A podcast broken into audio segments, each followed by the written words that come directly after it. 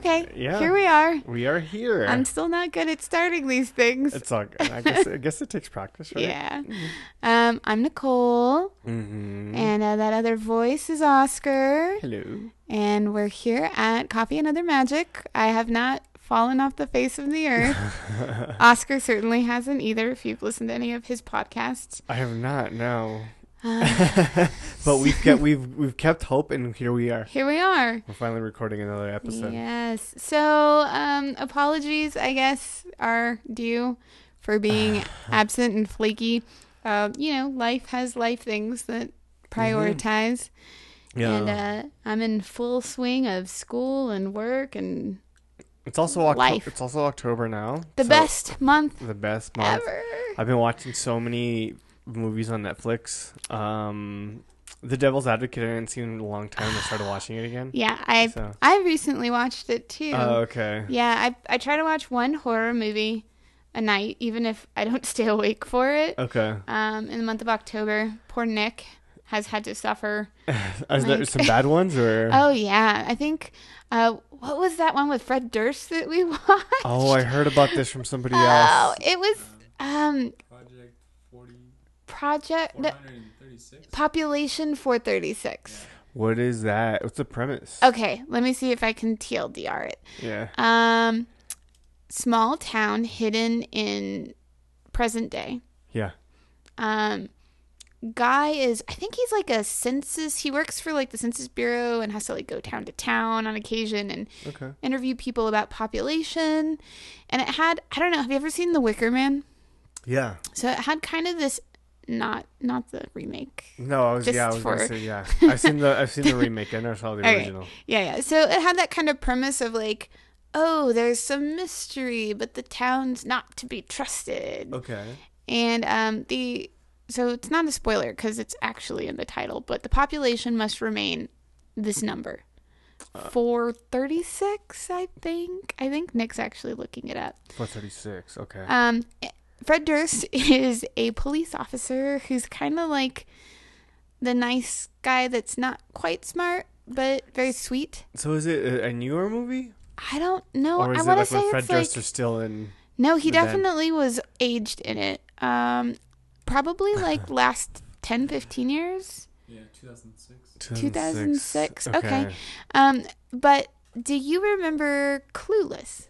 Yeah. Do you remember Elton Yeah. in Clueless? yeah. The guy who played Elton in Clueless is the main character. Oh, that's so weird. Yeah, it drove me nuts. I was like, why does he look so familiar? I guess that that with I mean early to or mid to late two thousands. I guess that would still make sense. yeah, It would make less sense if it was a newer film. Yeah, yeah, that's true. Mm. Although I looked him up on IMDb because I do that when I watch movies, and uh, he's still in things. Okay. Yeah, he just looks very different. But it was the voice. His he has a very Distinct voice. yeah. So I was like, that really irks me. Um, So that one was a bad one. it was awesome bad. Oh. So like, I mean, it wasn't like Nick Cage level awesome bad, but There's a Nick Cage movie out I in theaters right now it that so bad. What is it called? Some, Ma- some- Mandy is it? No, I no. don't What is it? know, but people are saying like it's fucking dope. So It's, it's, like they're like it's like taking it's like ta- uh, taking drugs while already on acid Yep. or something crazy. and I hear that he actually does a really good job at acting in it. But Really? it's supposed to be like Okay. all very psychedelic kind of mind fuckery sort of, but Okay. 80s, like 80s tastic from what Okay. I've heard. Okay. But I'll watch anything he's in because you're guaranteed satisfaction that's the on thing. one That's the thing another. about Nick Cage movies is that no matter how bad, you're gonna you're gonna be entertained. Right. You go in knowing exactly what you're getting into, so Right. your expectation bar is low, and if it meets it, then Great. it's bonus. That's you great. know, like okay. um. But yeah, so I've been watching a horror movie every night, um, and Devil's Advocate was one, and I saw that in theaters when it came out. hmm I remember when it came out. Yeah. I watched it on VHS. hmm And it's interesting that it's held up in time. Like it's still I kind mean- of relevant in a weird way. Yeah, it's very. It's definitely very 90s. Mhm. Very 90s. New York kind of.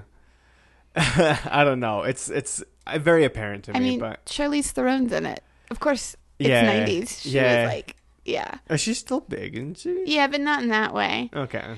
I mean, Okay. she was like the girl. She wasn't like what was her name, Cameron Diaz '90s, but I knew pretty much every hetero male or lesbian was in love with her at some point until- in the '90s. Up until she did um, what was the Monster Monster with yeah. Christina Ricci. What was the, she was doing the uh, character the, the Eileen- circular, Arlene Ther, uh, Vor, Vor, Voorhees, Voorhees.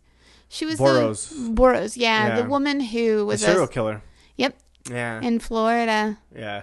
So up until then, I think guys were just like, "Whoa, Yeah. she could murder me." Yeah, she was dating the Um, singer of Third Eye Blind during that time too. I don't know Uh, why. Such I a know that. weird. Yeah. The '90s and the early 2000s were just really strange. I also watched the the one that you told me about, the Boys in the Trees. What'd you think? The soundtrack was amazing. I know. And there's I couldn't find it anywhere. The- Um, and then the Aborig- uh, Aboriginal man, um, when he was singing at that one point, that The- was beautiful. yeah. What did you think as um like the scene setup? Because I mean, it Mm. was so like Day of the Dead, and it was really beautiful. It was so beautiful. Yeah. It, it seemed, but it seemed very kind of yeah. It definitely seemed like out of nowhere, very surreal. yeah. It was. um I don't know. The, as a whole, I seemed very kind of. I didn't have enough time to settle into the story. It, it does felt kind of. like it jumped around a lot, and it Mhm. was very kind of non-linear. It was nonlinear, and I think, I think it must have been a new movie. Like people who were in it and directed or produced it, it just had like a feeling of like this really great idea hmm that was really beautifully like Yeah. presented, but there it felt new. Like there wasn't.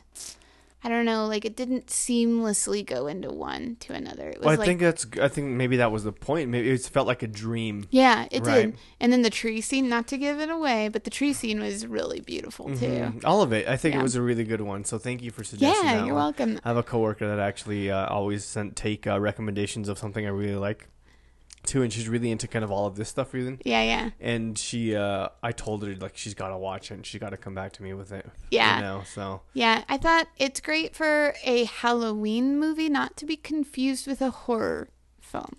It's Oh yeah, it's like a a Halloween movie. It's yeah. a Halloween movie. You should watch. I just started watching the show today, The House on Haunted Hill. Oh, it's out now. It's been getting really good reviews. Mm-hmm. I watched the first episode. Is it scary? Um, it's a, it's weird.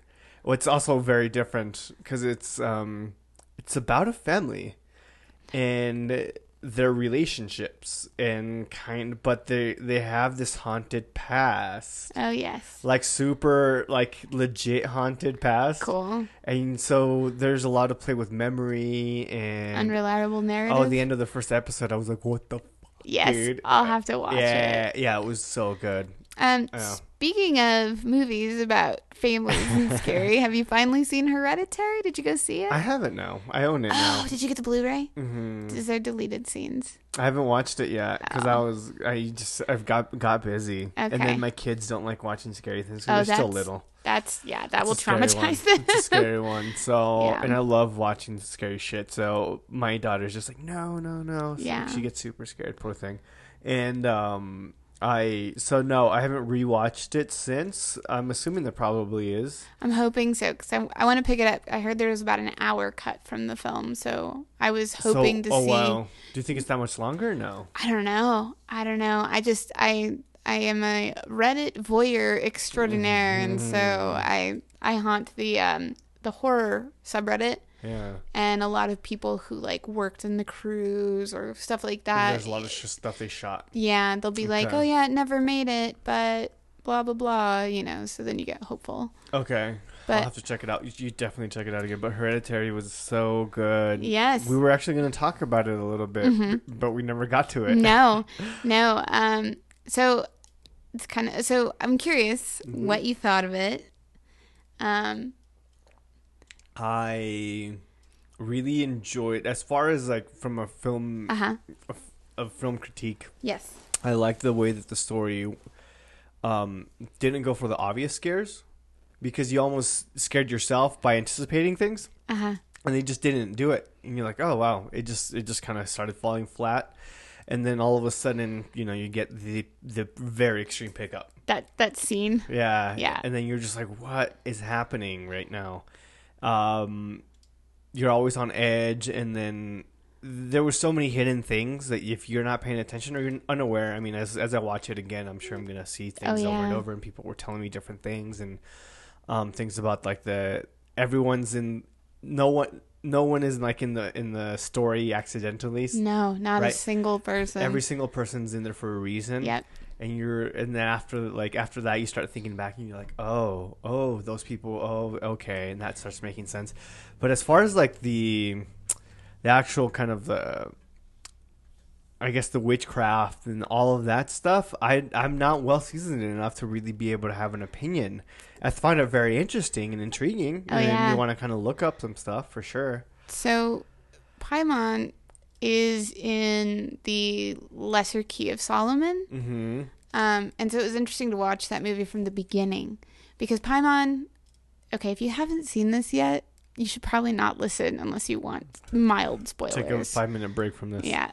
um, Paimon typically was um, when you in, invoke demons Mm-hmm. or, you know, deities, I guess, he was uh, seen, one, as like a very beautiful, almost feminine male character who was riding camels. So it was interesting that the people in the movie made sure that they were very specific that he liked being a young male because Oh. he does. Oh right. Um, he's also uh, kind of like the the demon that oversees um, creativeness. So Mm-hmm. you see that in you know the mother, the daughter, the grandmother, Mm-hmm. um, as well as manipulation.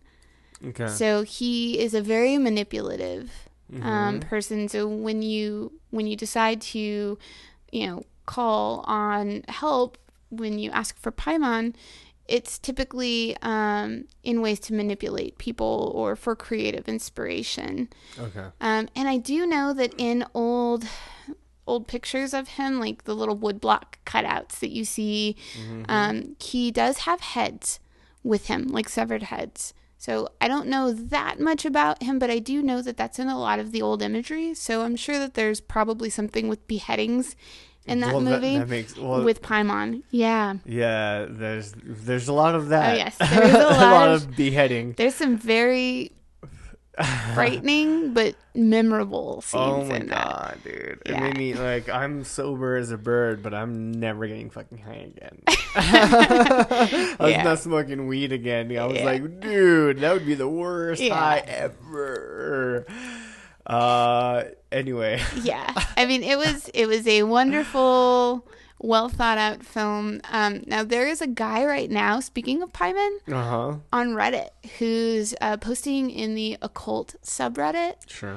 and he is um doing Paimon symbol in 33 states in 33 days. Mm-hmm. and he's he's a truck driver and he's doing it for nefarious reasons. He's pretty open about it. Mm-hmm. Um, but he was in New Mexico. He was in Grants, and he will draw a little symbol for Paimon and put it on a stone somewhere and just leave it, take a picture of it, and post. Nobody in his family knows that he's doing it. Mm-hmm. Um, he's doing it for not the best of reasons. I mean, I'm not a not going to judge him, but it is for um, vengeance, I guess, Oh. upon his his wife who's ill. Not not on her, but for her. Um, Okay. I guess she like lost her job and all of these other things due to her her illness. So, Well, I mean, when you're doing that stuff for the wrong reasons, you know what they say, right? oh yes, It comes back. Well, and Paimon, I mean, when you when you invoke things like that, they don't care what the reason is for. For sure. So it it could be for good or bad quotation marks. Whatever, yeah. Um, but he he's requesting that Paimon take the health of who he seeks vengeance upon and give it to his wife so that she gets well. So it's been an interesting thing to read on Reddit because you'll see him pop up and like take his picture. But he's a truck driver, Sure. so he goes all over. I was like, how the hell is he doing this without his family? Yeah, yeah. Because he's he has he's always on the road anyway. Yeah, but you know, there's a certain level of, of sacrifice and stuff like that. So you know, Mhm. That's always interesting. I'm curious as to what Mhm. happens with that. Yeah, I watch voyeur like a voyeur. I don't I don't post, I don't talk, but I am Yeah. kind of like I don't feel like this is I mean, you may get what you want in that like monkey's paw kind of way, Mhm. but we'll see how it ends. But it, Okay. you know, it's interesting to see Paimon pop up Yeah. around, Right. and Right. um, you know, uh, he's he's um, kind of like Pazuzu when uh, The Exorcist came out. Like it's interesting when Okay. you see things in pop culture, and then all of the sudden, like this repopulation of knowledge of Well, people get certain- really intrigued and very interested in all of it, so they start researching. Right. yeah. You gotta wonder if like that belief grows all American God style, like. Yeah. No, I, I mean, I'm halfway through. Oh, okay. halfway through the book All right. and it, no it absolutely makes sense you know if the it does it can can it come back right can people rethink of it and re-worship and i guess reclaim all, all of these traditions and beliefs that were actually you know in their heritage Mm. but maybe were lost Yeah, and then like what kind of bastardization happens from like mm-hmm. you know telephone of the stories of the gods oh or absolutely you know. the vari- the endless variations Mhm. right i can't remember was it the indian god there was like different versions of him Mhm. Right? He's like, there's one of this and one of that and one of this and one of that, yeah, and but it's all the same one, hmm right? yeah. You'll wait. You just wait till you get to the end of that book. it gets good. okay, I'll, I'll Yeah, yeah. continue then. Um, shall we start? Yeah. Okay. So Where did we um, leave off? Who, who are we talking about again today? this is a part two, right? yeah, it's a part two, and hopefully, um, I have notes. I did not look at them today because I spent most of my day okay. doing metal work. But um, we're talking about Aleister Crowley. Yes. who definitely knew a lot about um, the different books that these modern pop movies are pulling demons from. So, Oh, okay. um, last time that we left off with Crowley, I think we were talking about how he, let's see, um, we talked about how he went to college. Um, and sort of started really exploring sexuality and how he loved poetry. Okay. And um, I think we talked about, yeah, we started to talk about his beginning relationship with the OTO. Mm-hmm. Um, so if I remember correctly, he we started talking about how he was living with um, a Golden Dawn member, Mm. um, Charles Henry Allan Bennett okay. and how Bennett and him practiced magic together. So I've continued to read about Crowley Uh huh. over this Break. time of absence. Mm-hmm. And so hopefully uh, I pick up at a right spot or I overlap a little bit. But basically, you know, Crowley is in deep, as deep as you can be Mm-hmm. in this golden dawn with, um, you know, people like Yeats, who he infamously did not get along with. Yeah. Um, a lot of people in that kind of age were very, very into um, mysticism. Okay. Uh, and so Crowley being in the Golden Dawn and also having inherited quite a bit of money Yeah. since his, you know, we talked about his father passing away Yeah. and that they had been part of this like very well-known brewery brewery that they've inherited. Yeah. Um, I guess he'd be like second generation inheritance. Okay. So he has um, Allan Bennett living with him, who is like really into Buddhism. And I think we talked a little bit about how he suffered from asthmatic issues. Mm-hmm. And in the time, and I didn't know this till I read about this, in that that I guess it was Victorian Edwardian. Um, let's see, when was that? Would have been late 1800s. So Okay. in that time period, Yeah. drugs weren't really illegal.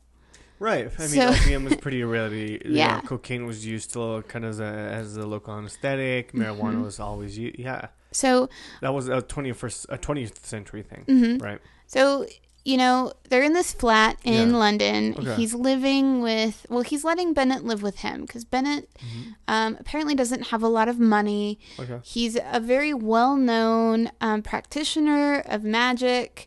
And so Crowley's like, you know, come live with me, hmm let, but I want you to teach me everything you know as a practitioner. And so, because of his asthma issues, he had been self medicating, and self medicating, then, as you had mentioned, is like opiates and cocaine. And Right. um, I guess it was very easy to come across. And Okay. people who had money did drugs like that, which makes sense. This is a normal thing. Yeah, it wasn't like considered, you know, Mhm. anything but another show that you had money. hmm So they would do all of these drugs and um, practice, and uh, they started talking about um, just various like ceremonial magic things. And the Golden Dawn was very, very much like a secret group. hmm Um, you weren't supposed to talk about what you learned, and it was very much like a ranking thing. You know, like Okay. you have to put your time in here, you learn this much, and then we'll see if we can It's kind of almost like earning a belt, like a belt Mm-hmm. in martial arts. Yeah, yeah, kind of. Or, you know, like the different uh, degrees in Freemasonry. Okay. You know, like you can start one way, and I think it's like the 33rd degree is the highest you can be as a Freemason. Mm. Um, and Crowley, as we've learned through his history, Mhm. doesn't really do well with being told what he can and can't do. Right? His boundaries are not his thing. So him and um, Bennett got like really involved in practicing things that would be considered even taboo within um, the Golden Dawn. And so I have all these notes. Let's see if I can go through them. Um, okay, so a little a little history on the Golden Dawn. So Mhm. Golden Dawn learned Western Hermetic magic. Okay. Um, and basically, they did everything through ceremonial theater. I don't Hmm. know. The OTO group here in town, I don't know if they still do it. I went to the Rites of Mars um, a couple years ago. And it is a it is like a ceremony, but it's like almost like a Shakespearean play style. So Hmm. people are acting things out, but it is a ritual that you are watching. And Mhm. there are participants and there are people who are watching, and that in itself is a part of the ritual. And that's pretty much how the OTO worked.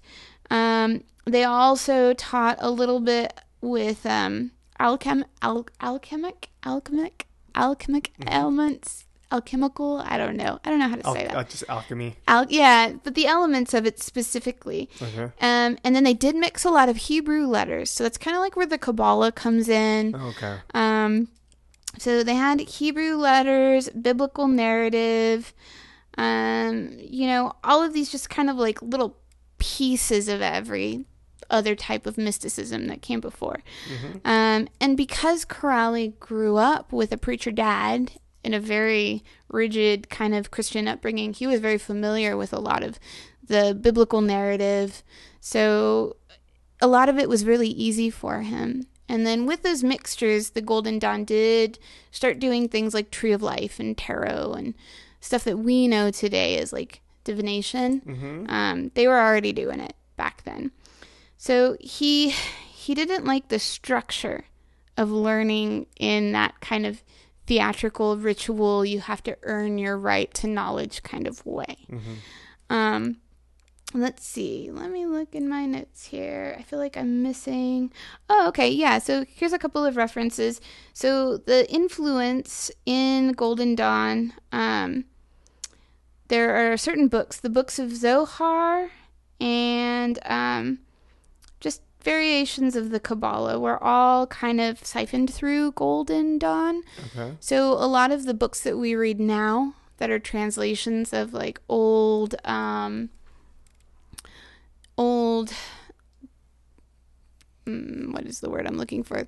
Uh, like Mm, grimoires, but not necessarily like like what what a Hebrew version of a grimoire would be. So like books of magic. Okay. Um a lot of them were translated through original members of the Golden Dawn. Okay. So they were either in, um, a lot of them started in Arabic or Hebrew hmm and then got tr- uh, translated into German or French and then to English. And the, the two English portion, that's pretty much what's happening now in the Golden Dawn.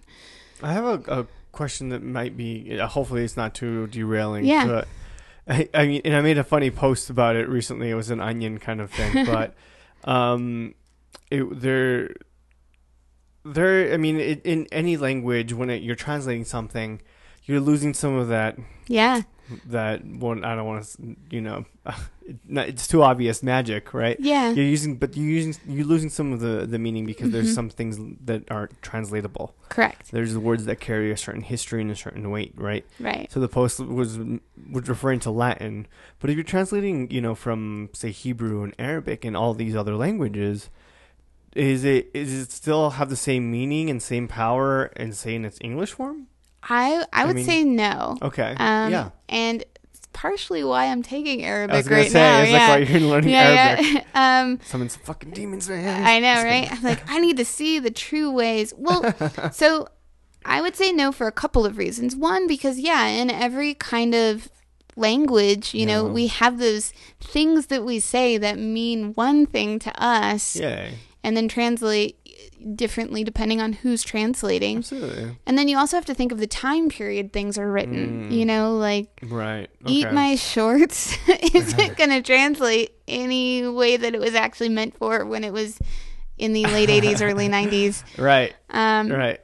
But then on top of that, the person who translates also has a bias. well, you're you're you're meaning making and interpreting a certain way. Yeah, Right. and and so um, specifically in the Golden Dawn, Mathers is who you see um, do a lot of the translations of um, the the Solomon books, Mm-hmm. um, and he has this really well known book written on the Kabbalah, and so he uh, translated a um, a ritual called I want to say it's like Goetia.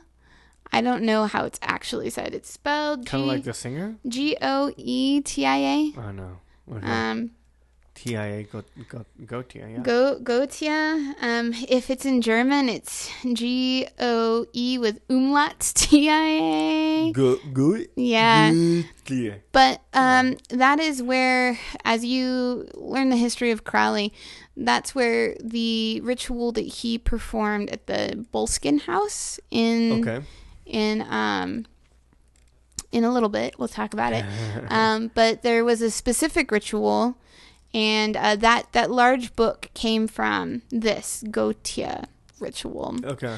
um but he he's missing one of the 12 books that it came from Mm-hmm. as well as he was so heavily influenced by kabbalah and kabbalic magic that there is very much like that in his translation Okay.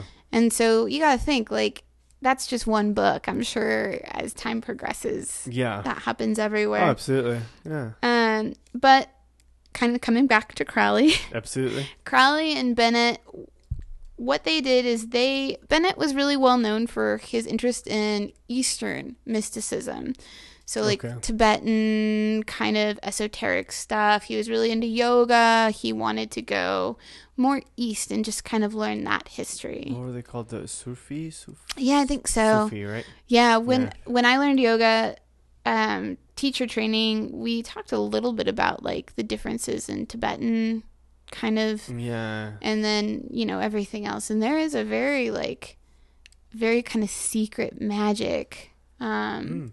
When it comes to yoga and then there's this thing called Twilight Speak Okay. where it's like all of their books about the esoteric aspect of that practice is written in a language that only a like a master could teach a student because it's written with it sounds it's crazy like all i remember is that they called male semen diamond juice when we were transliterating it was really weird. I'm sure there's a lot of people who would really cling on to that. oh yes Yeah. and so you know um, that's right up crowley's alley i'm sure I'm sure. Um, so long story short, there's if you look, there's all of these crazy stories about when Crowley and Bennett lived together, Yeah. um, doing drugs. They did have supposedly like this closet that they set up this altar to like black magic practicing and Mm-hmm. um, and although drugs and sex work, all of that kind of stuff was not necessarily illegal then, Yeah. homosexuality was. Right. And um, police kept an eye on this apartment quite a bit because, Uh, people, so there was an awareness of the fact that this was happening. yeah. And so I've read conflicting things. I've read that Crowley gave a shit what people thought and he did what he did. Yeah. Um, you know, he was very open, even in his own books, about seeing the need for sex or sex workers for for example you know like why put effort into something that you can just order to your door pretty much is what he said Mm. but most of his lasting relationships were with men in his early age Mm. um, some people wrote that he was really uh, nervous about people knowing that he was you know queer on some level and uh, it was a lot to do with um, gosh why can't i remember who wrote dorian gray why am i having a hard time remembering this author's name? I don't know. I can tell you. oh my gosh the morrissey fan in me is shaking their head i'm gonna look it up it's gonna show up and it's not a problem. uh yeah i'm just oscar wilde Oh, well, there Yeah. we go. So Oscar Wilde was openly, you know, queer, and Mhm. he got he got a hard he had a hard time. Yeah. um, so the police were watching. Bennett was feeling very ill. His his asthma was getting worse and worse.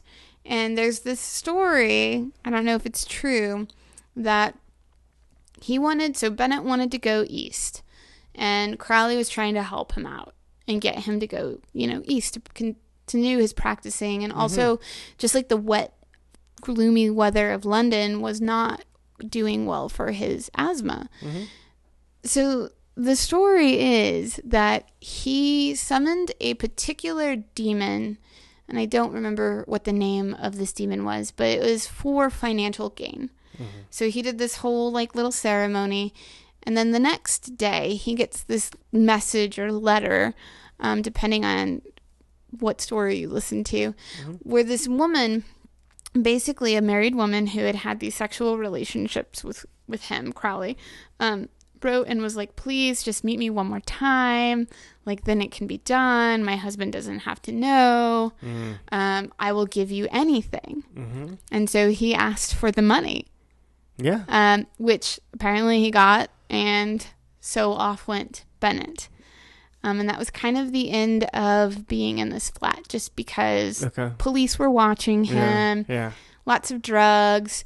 Uh, and at this time, also, there was some drama going on in the Golden Dawn with Mathers. As, as large groups happen to, you know, become very set in their ways, there's always going to be internal Conflicts, fighting. yeah.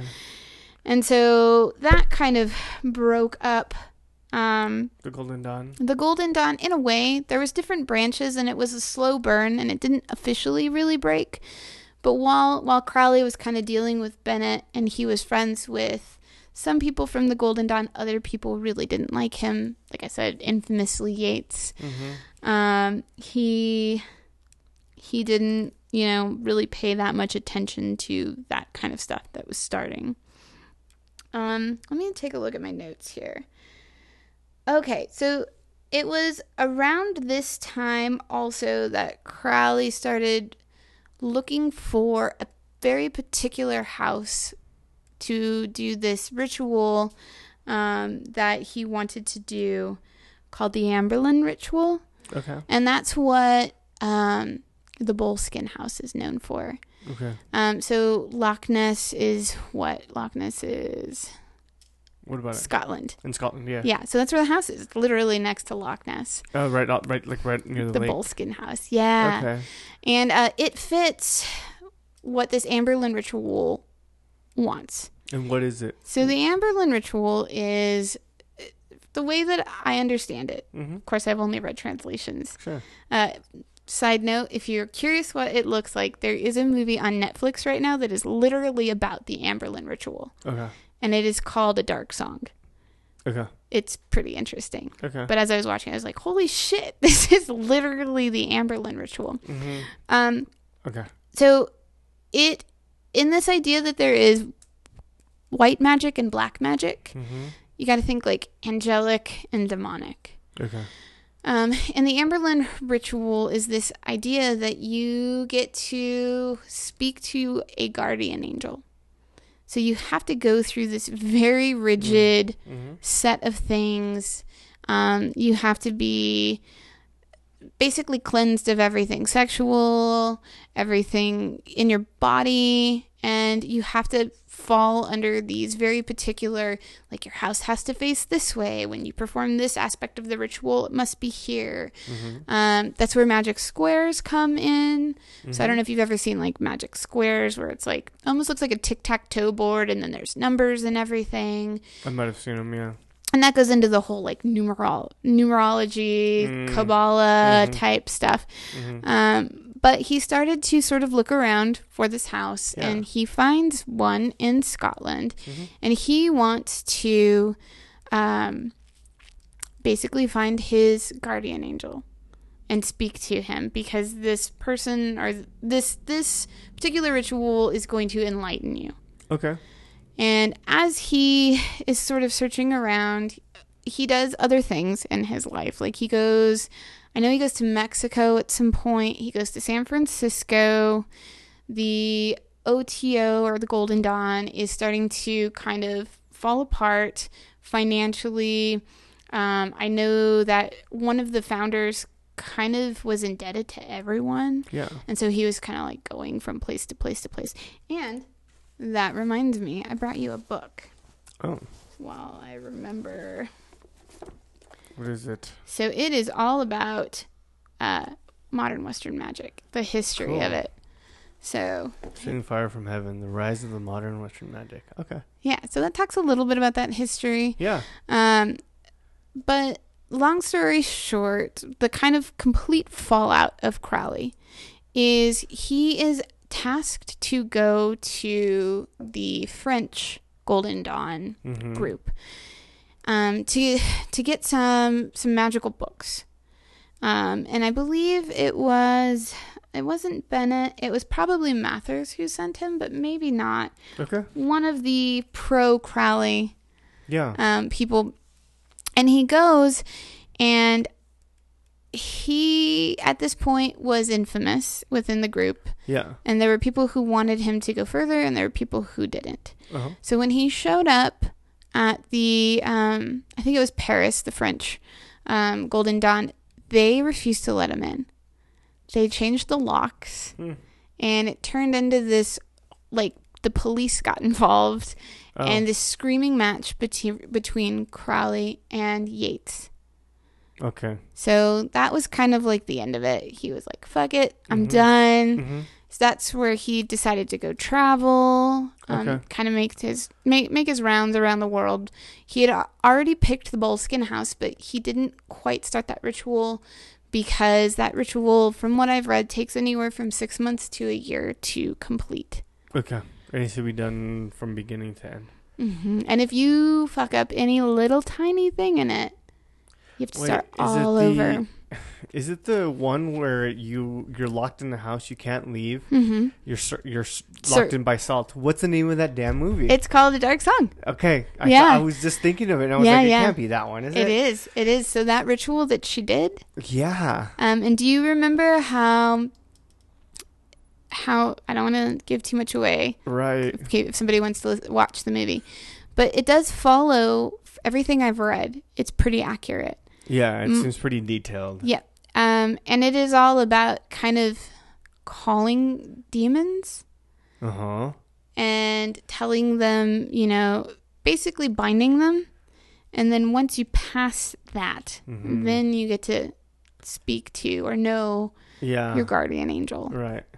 But Um, you have to go through this thing, right? Uh, yeah. and you can't break it. And we'll we'll get into it, I'm sure, at some point. But the thing is, is that Crowley did leave before finishing it, Mm. and um, that's why that house was considered cursed, anyways, Okay. for many reasons. I mean, part of it is there's a cemetery there, Yeah. um, and to get into the cemetery, there was actually like a little tunnel from the house straight to the cemetery. I don't know if it was a church at one point or Oh, like Um, a, like an underground Mhm. thing. Okay. Yeah. Um, and then that house burnt down not terribly long ago, and that's where Mm. that's what um Soso, the um or Zoso, the Led Zeppelin album. Yeah. A lot of it was f- written there Oh, okay. because Jimmy Page was obsessed with Aleister Crowley, so he bought that house. Okay. Um, but there were all these, all of this this gloom and doom and Mhm. history to the house before Crowley ever went there, and then he did this, and it supposedly made it worse, not better. Yeah, So- yeah, yeah. That's the that's, that, that's the idea. If you break it, right? Yeah, you Yeah. can't. Um, and in that movie that you're talking about, like it's pretty obvious from the very beginning. Like there's this circle of salt that you cannot leave. Yeah. yeah. Um, yeah, and and I mean it is it is a very like you have to shut yourself off from the world knowingly ahead of time to be able to. And you, your your intentions have to be honest and true, Mhm. right? As Yep. you can tell, it was not the case in that movie as well. It's such a good movie. It is really good. Was it was it an uh, was it a British film or an Irish film? It wasn't American. I know that it was definitely It was from out there somewhere, Yeah. but it was so good. It was intense. I had completely forgotten about it until now. But anyway, yeah. Oh, here I actually so have. but he traveled the world, right? He did. He um so he went to Mexico and um you know, he did drugs, he hiked mountains, he Hmm. he met up with um with Bennett at some point. Um and Bennett actually told him what was going on with the Golden Dawn. He had no idea that they were having this like Crisis. complete fall apart. Mhm. Um, but he did. He got really into yoga, um, probably because of Bennett. There's even the story that they were in meditation and Crowley actually witnessed Bennett floating above. You know, yeah, Right. I, I don't know. Drugs too, you know. Um, but yeah, he did. He did do a lot of his his uh, climbing mountains. I think in a way, like Mhm. reading about his stuff, that was kind of like the one thing that he just really always went back to was the climbing of the mountains.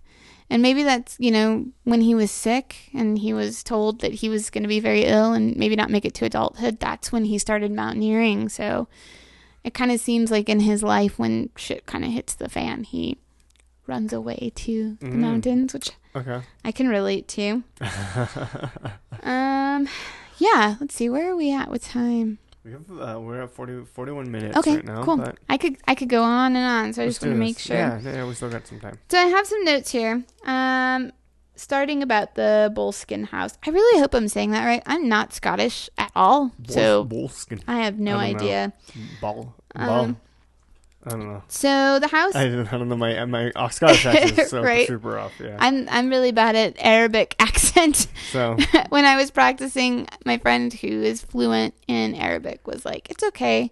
I have a bit of an American accent too." I was like, "Wow, it's Uh, got to be bad." thanks. appreciate it. Thanks. Yeah. Um, so a couple of things about the house. It is facing the shores of Loch Ness.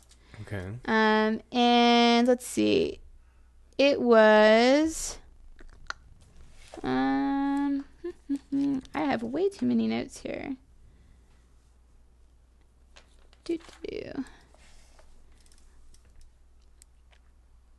Okay, so I have in here, he spent a few weeks prepping for his ritual, so we're gonna just go back into the bullskin house. So Crowley bought the house with the ritual in mind. The house fulfilled all the conditions um, in the text of this grimoire. It was private. It was facing water. Um, he found.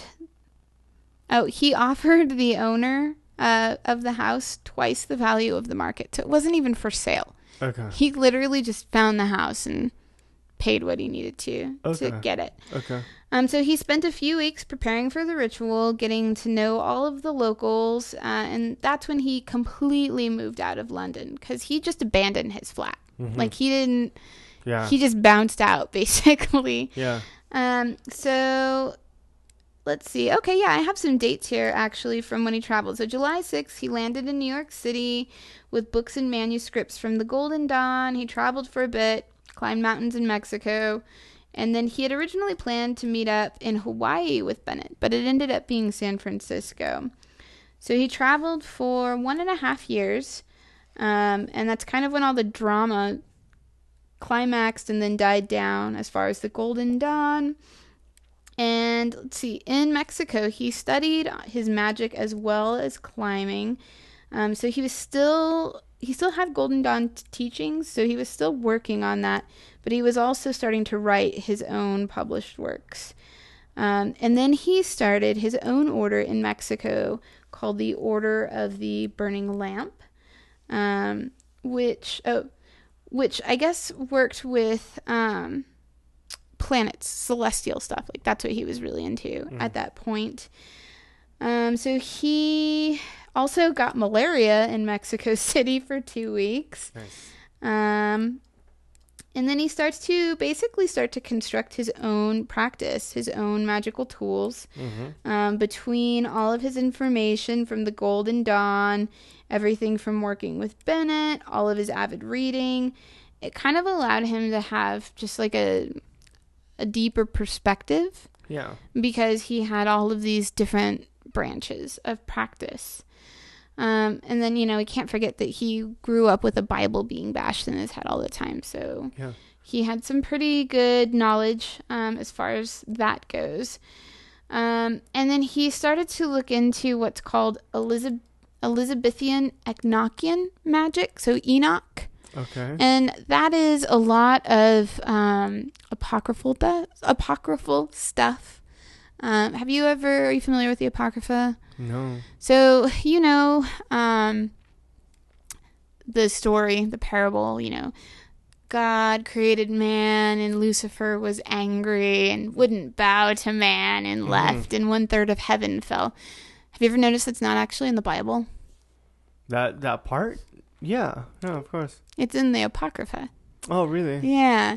And so Enoch um, and Enochian text, all of that kind of stuff, it comes from, like, it's got its own little branch of mysticism. Mhm. So angelic magic, Yeah. um, guardian angel type stuff. mm-hmm. Um, and then it does talk a lot about, like, the fall of Lucifer and. That's where all of that kind of comes from. And those were books that were written that just didn't make it into the Bible. But they they they didn't make it like they were. Is it uh, is like were they like submitted to be in the Bible? I mean, because is, They- that, is they- that how it happens? Well, or I mean, I don't know. one What, submit and like you know what I'm going to submit it to the Bible. I want I hope it gets accepted, or is it just kind of it was at one point and then it got omitted? I don't know. I mean, I'm I'm not a biblical scholar, Sure, but sure. I don't know what the Bible looked like before it was decided that it was the Bible because I forget what it was called or how long ago it was. But it was a, it was a different name and it, was Yeah. a text in itself. yeah, and I mean, there were so many different versions of stories from the Bible. You know Mhm. what what decided that this was going to be Genesis and not this Genesis story. So who really knows?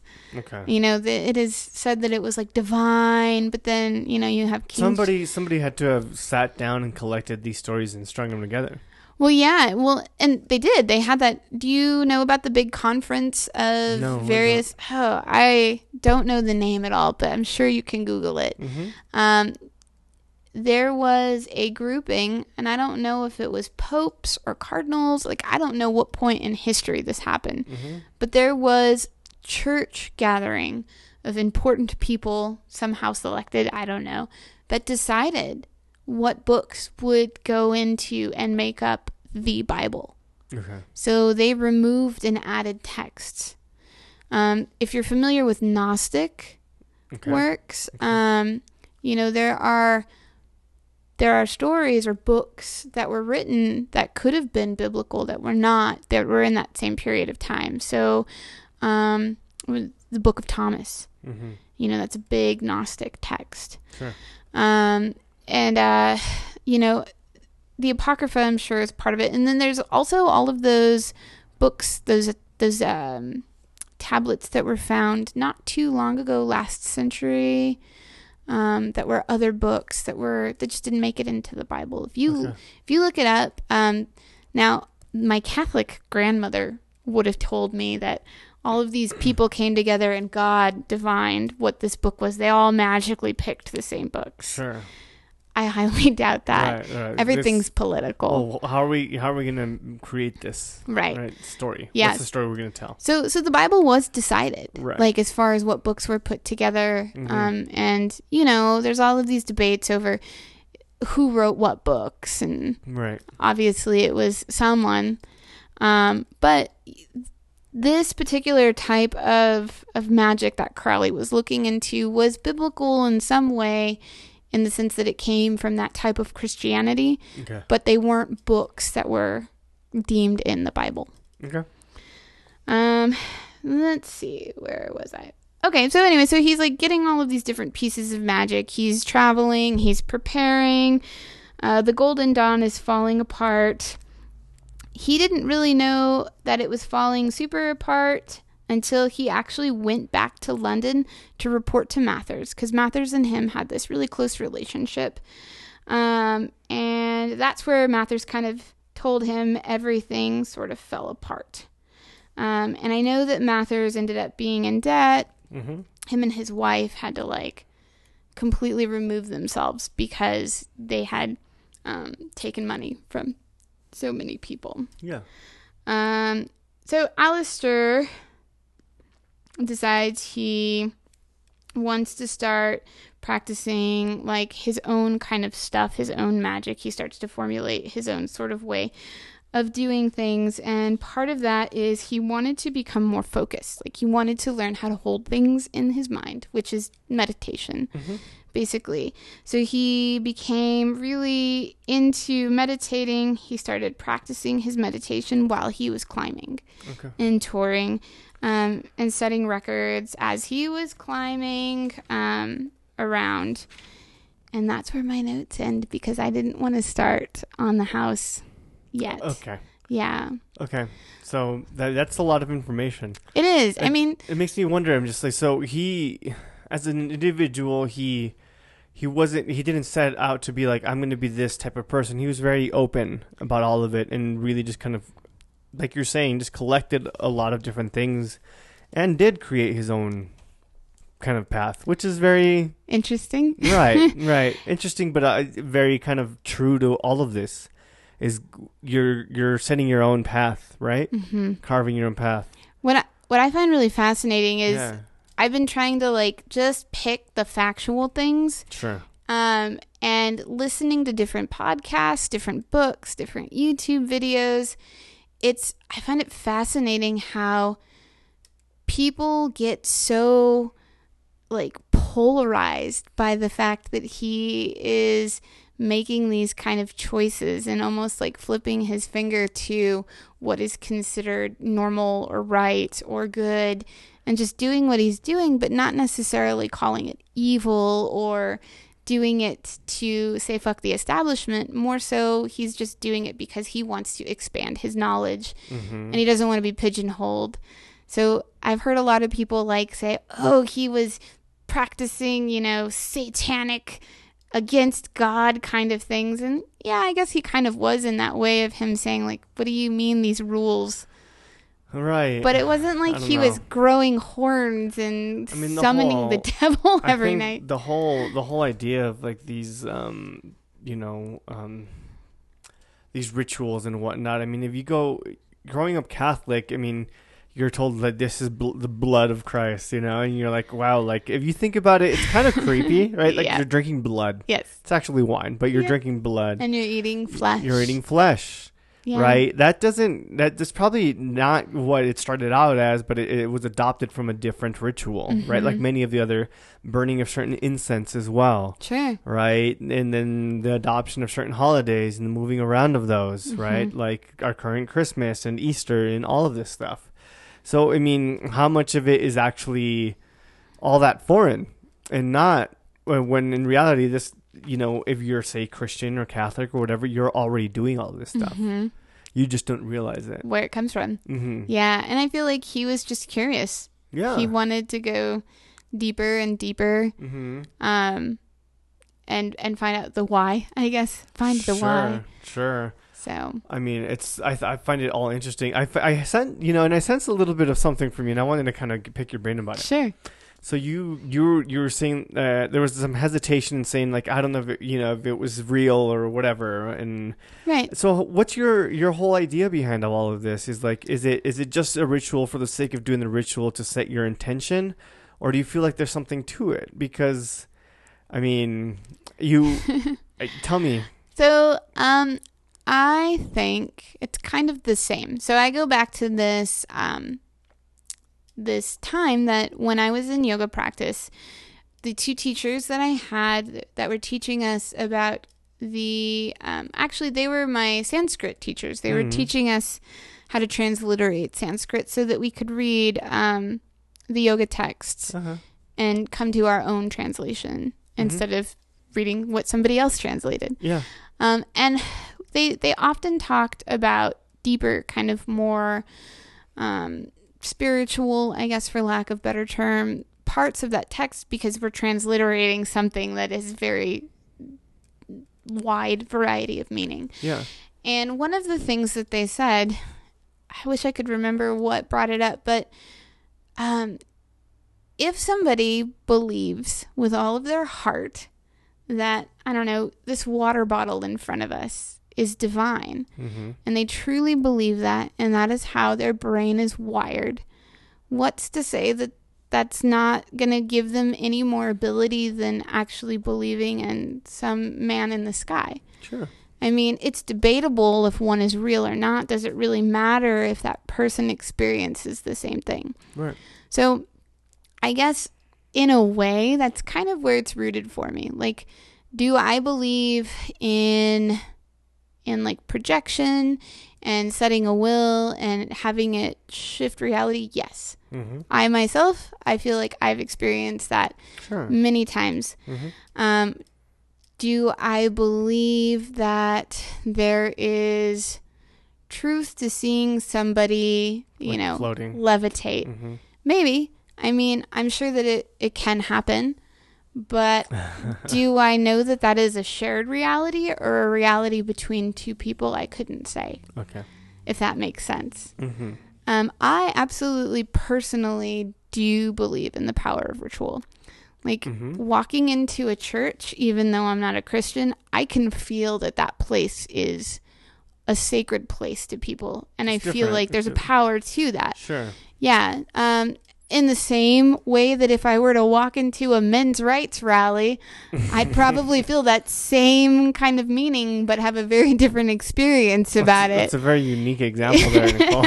I mean, I'm not saying I'm judging, but like, that would you- not be a place I would want to be. I mean, I'm wondering. I'm like, is that something that came to mind? Are you planning on going and crashing a men's rights Well, rally? As I've said, I've read a lot of Reddit. Ah, okay.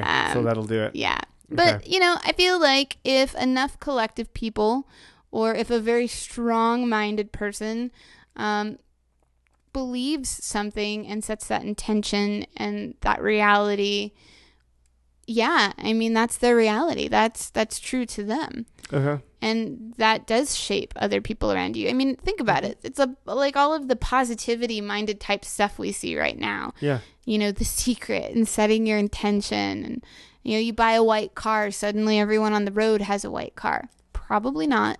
You probably just notice it.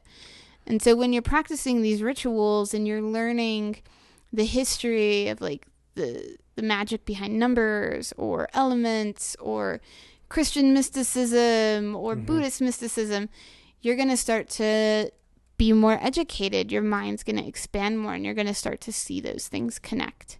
Okay. Whether that is everyone's reality, I don't know. Yeah. Yeah. No, I totally get it. I, ex- I, I, I'm the same way. So, shall we wrap up? yeah. Yeah. All right. Let's well, I wrap guess up. we'll, uh, we'll, we we have a, there's an Instagram, Yeah. right? What's the, what's the Instagram handle right now? I think it's just coffee and Coffee, coffee Another Magic, yeah. Coffee Another Magic. Yeah. So go on Instagram with a K. with a K. With a K. And then um, I think we should. That's it. Yeah, follow us on there, and you know, uh, always reach out if you like it and you're interested. Mm-hmm. Should be fun. Later. Bye.